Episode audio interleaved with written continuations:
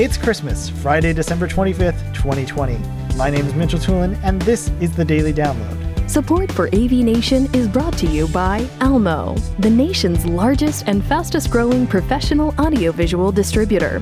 Today's Daily Download comes from AV Week 455. Tim Albright is joined by Megan Dutta, Jeremy Caldera, and Kate Calderon talking about AV solutions being developed during COVID 19. Kate Calderon starts off talking about the shift away from solutions controlled by touch as the pandemic continues.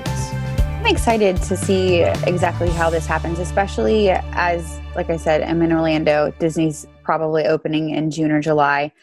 Um, and Brandy talks about more of the experiential design about how when you enter a theme park or enter to go into the ride and stand in queue before you uh, go onto a roller coaster of how um, you know AR and uh, different sensors go off so that uh, a docent comes in front of you to talk to you and still be engaging. It'll be interesting. I think a lot of we will see it, especially coming from some of our theme parks as well. Um, I mean, we've already seen some of it at the theme parks, but I think they're going to amp it up, and it'll be interesting to watch.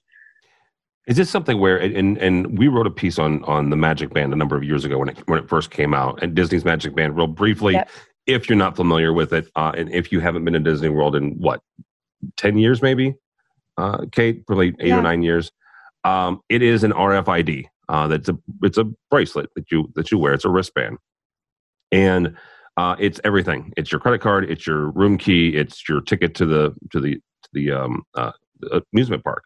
Mm-hmm. Is this maybe something where Disney can even leverage that even more for some of these touchless interactive uh, experiences?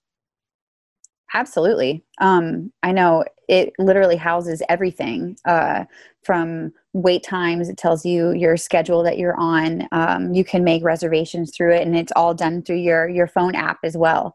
Um, so I think I think it's just going to grow even more to the point where you may not have to actually be engaging with humans at the park. It might be leveraged by a whole lot more oh, let's not be silly. There's too many humans there not doing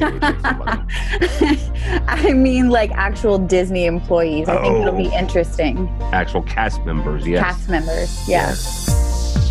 Thank you for listening to today's daily download. If you like this podcast, make sure you subscribe and comment on iTunes and also check out all the other fine programming we have here at AV Nation at avnation.tv, avnation.tv the network for the AV industry. What are you listening to? This. This is AV. This. This. This is, is AV, AV Nation. Nation. This is AV Nation.